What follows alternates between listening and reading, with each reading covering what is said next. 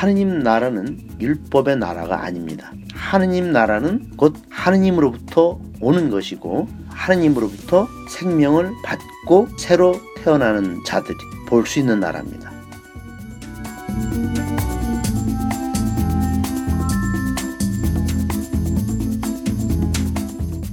신성국 신부가 들려주는 묘한 생명이야기, 그 따끈따끈한 이야기를 지금부터 함께 들어보아요.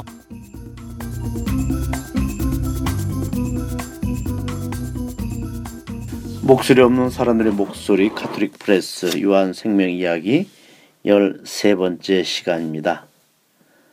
매서운 추위가 서서히 물러나고 봄 소식이 들려오기 시작했습니다. 추운 겨울을 지내느라 여러분 모두 고생들 많으셨습니다. 하느님께서 우리들에게 겨울을 잘 지냈다, 고생했다 하고 칭찬하시고 또 대견해 하시면서 우리들에게 따뜻한 봄을 선물로 베풀어 주십니다. 이 자연의 질서, 생명의 질서, 이런 리듬에 맞추어 살아가는 것도 행복을 얻는 지혜가 아닌가 생각해 봅니다.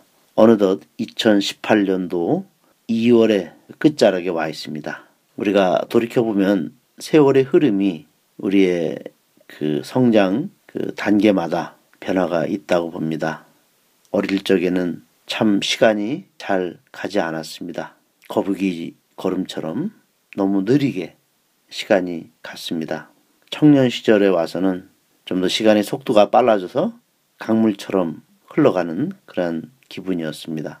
이제 중장년이 되면서 우리 시간은 너무도 빠른 그런 느낌이 듭니다. 마치 음속처럼 그렇게 빨리 지나가는 것 같습니다. 우리들이 이 시간의 그 흐름, 덧없이 지나가는 이 세월의 흐름에 대해서 후회하거나 아쉬움을 우리가 갖기보다는 이것도 하나의 자연이고 또 우주의 질서 안에서 우리가 일어나는 현상으로서 잘 받아들일 필요가 있습니다.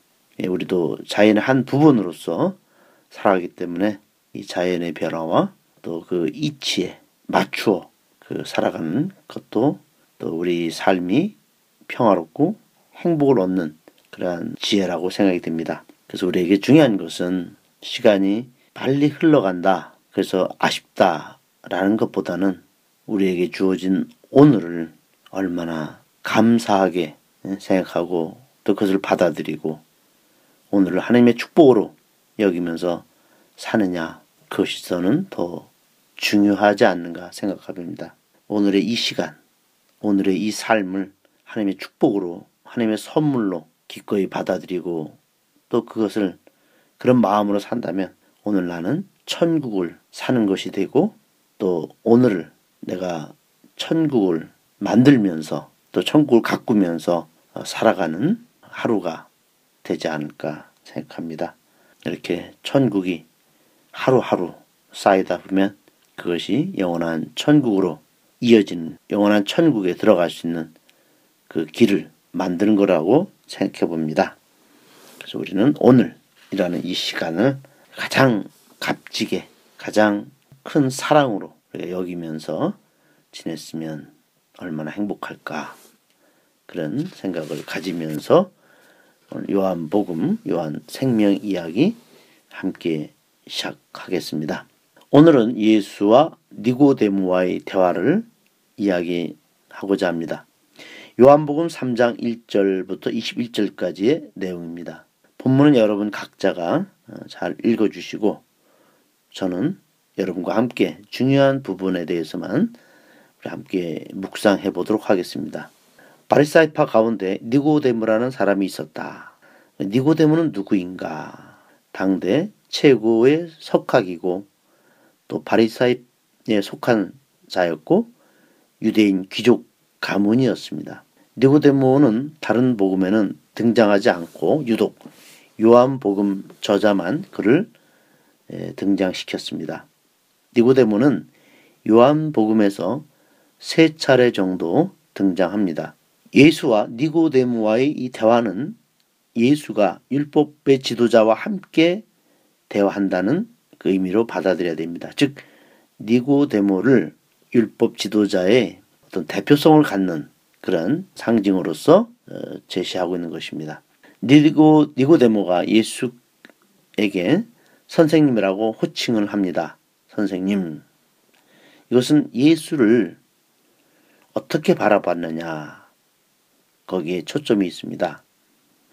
예수를 율법에 대해서 지혜롭게 가르쳐줄 선생님으로 본 것입니다.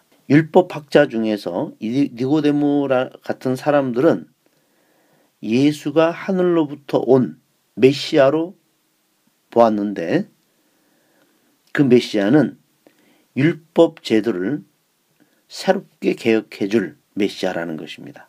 율법 제도를 새롭게 개혁하는데 조건은 율법을 통해서 그 개혁을 해야 된다는 것이죠. 그러니까 이 사람들의 생각은 하나님께 가는 길은 율법을 따라 살아갈 때 가능한 것이다. 율법의 길이 곧 생명의 길로 여겼던 것입니다. 이러한 생각을 가진 율법학자들과 예수가 오늘 만났고 대화를 한 장면입니다. 삼 절에 누구든지 새로 나지 않으면 아무도 하나님 나라를 볼 수가 없다 라는 말씀을 하셨습니다. 예수님께서 누구든지 새로 나지 않으면, 본래의 뜻은 이 새로 나지 않으면이라는 말이 아니고 위로부터 나지 않으면이라는 말이 더 정확합니다. 우리 공동번역 성서에 새로 나지 않으면이라는 말은 너무나 의역, 원래 그 원문본을 의역한 것이고, 본래 원문은 위로부터 나지 않으면이라는 말이 더 정확한 것입니다. 그래서 영어에서도 from above라고 썼습니다. from above, 위로부터 나지 않으면이라는 뜻으로 되어 있습니다. 이렇게 위로부터 존재한다, 응? 응. 그런 의미를 갖고 있습니다. 위, 위에서 위, 위는 히라보로 아노텐입니다. 아노텐. 위에서 오는 것은 성령입니다. 상대적으로 아래는 율법을 말합니다. 이 말씀의 의미는 율법을 지켰다고 해서 하나님께 가는 것이 아니다. 율법을 가지고 무엇을 하려고 하지 말라는 것입니다. 니고데모는 메시아를 율법적으로 해석하려고 했던 것이죠. 그러면 하나님 나라를 볼 수가 없다는 것입니다. 그러니까 누구든지 위로부터 나지 않으면 아무도 하나님 나라를 볼 수 없다, 이렇게 우리는 해석할 수가 있는 것이죠. 하나님 나라는 율법의 나라가 아닙니다. 하나님 나라는 위로부터, 곧 하나님으로부터 오는 것이고, 위로부터, 하나님으로부터 생명을 받고 새로 태어나는 자들이 볼 수 있는 나라입니다.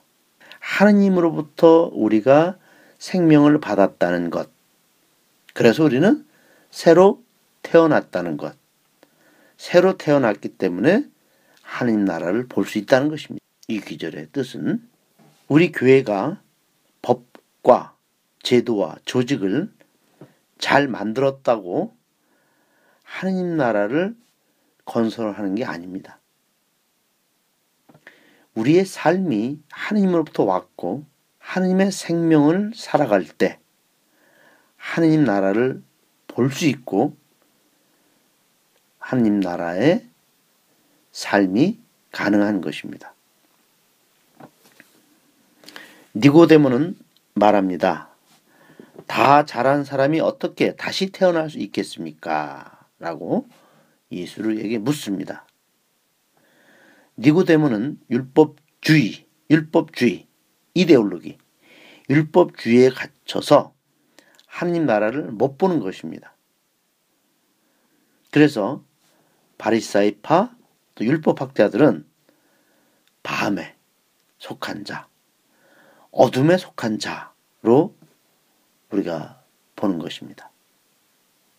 이들은 어떤 이념이나 어떤 이데올로기에 갇혀있기 때문에 눈이 있어도 보지 못하는 것입니다. 귀가 있어도 듣지 못하는 것입니다. 그들에게는 율법이 모든 것, 전부이기 때문에 율법을 벗어나서는 그 어떤 것도 가능성을 찾지 못했습니다. 율법 안에 갇혀있는 자들이었죠. 율법 안에 갇혀있다는 것은 즉 어둠 속에 살기 때문에 아무것도 볼 수 없는 것입니다. 물과 성령으로 새로 나지 않으면 아무도 하느님 나라에 들어갈 수 없다. 예수님의 말씀. 육에서 나온 것은 육이며 영에서 나온 것은 영이다. 물과 성령은 하느님으로부터 온 생명을 말합니다. 우리의 생명, 우리의 삶, 우리의 존재는 하느님으로부터 왔다는 그 진리를 말하는 것입니다. 율법학자들과 바리사이들은 우리의 삶, 우리의 존재를, 우리의 생명을 율법에서 왔다고 했습니다.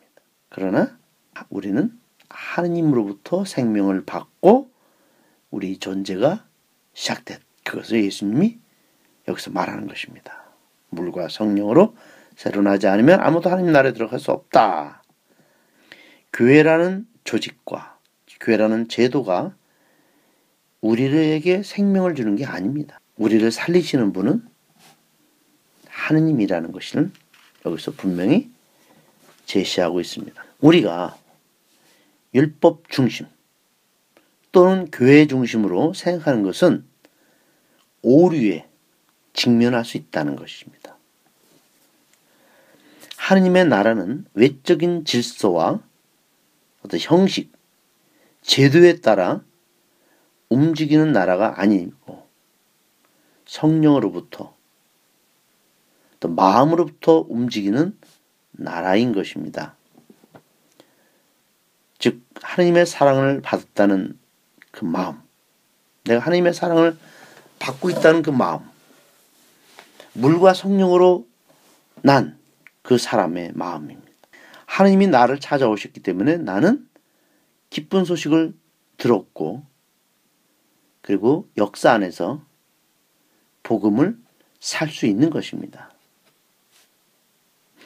니코데모 같은 사람은 하느님과 인간을 따로따로 구분하여 생각했습니다. 예수는 인간을 영이라고 하셨습니다. 영. 영에서 나온 것은 영이다. 육에서 나온 것은 육이다. 할 때 예수는 인간을 영이라고 했습니다. 그 이유는 우리가 사람이 되기 위해서 성령을 받는 것입니다. 그 뜻입니다. 사람이 되기 위해서는 성령을 받아야 한다. 성령과 내가 하나 되는 것입니다. 하느님과 내가 하나 되는 것입니다. 이것이 성령을 우리가 받는 것입니다. 그래서 물과 성령으로 난 사람이라는 뜻은 바로 여기에서 우리가 주목해야 됩니다. 육에서 나온 것은 육이며 영에서 나온 것은 영이다.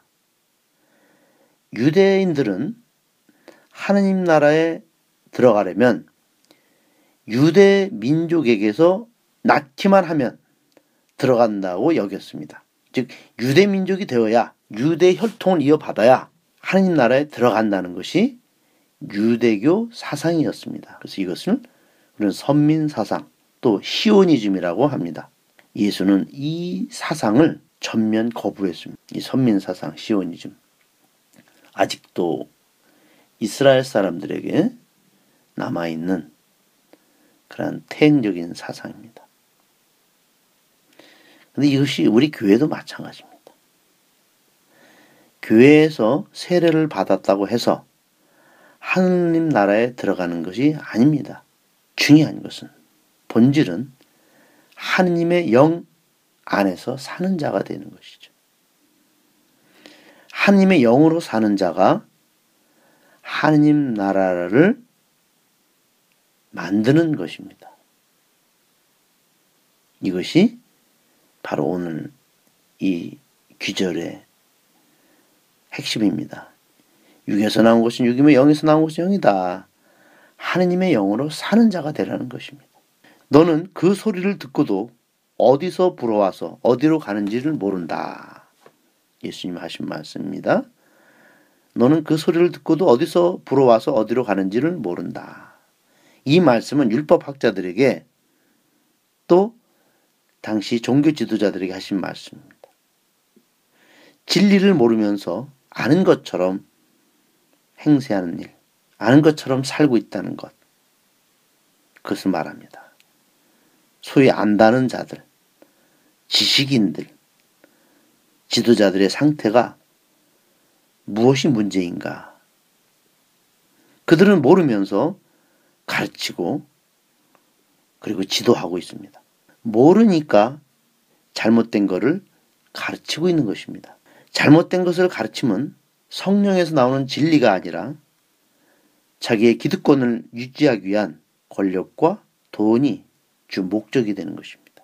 모르는 것을 아는 것처럼, 그러니까 진리가 왜곡되고 진리가 거짓으로 둔갑하고 또 거짓을 진리인 것처럼 가장하고 그래서 사람들을 속이는 짓까지 하게 됩니다. 그것은 성령에서 오는 말씀이 아닙니다.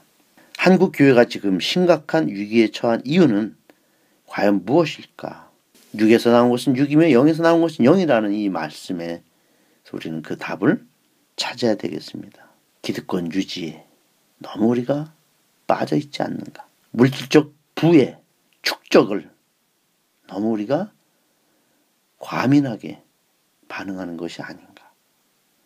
종교의 권력화, 교회 조직의 서열화, 차별화, 성직자와 평신도의 차별. 어떻게 보면 이것이 너무 거대하고 또 오랜 기간 이 구조가 시스템이 그대로 견고하다 보면 이제는 거, 괴물이 될 수 있습니다. 아무도 건들 수 없는 괴물로 바꿀 수, 바꿔버린다는 것이죠. 우리만의 거대한 성을 쌓아놓고 세상과 담을 높이 쌓은 채 자기들만의 개토화로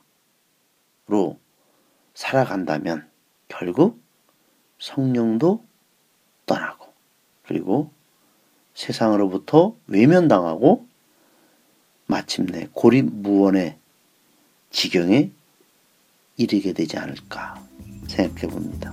눈이 있어도 보지 못하고 귀가 있어도 알아듣지 못하는구나 라는 예수님의 탄식을 우리는 듣지 않을까 생각해 봅니다. 네, 열세 번째 요한 생명 이야기 이상으로 마치고 다음에 또 다시 여러분 뵙겠습니다. 고맙습니다.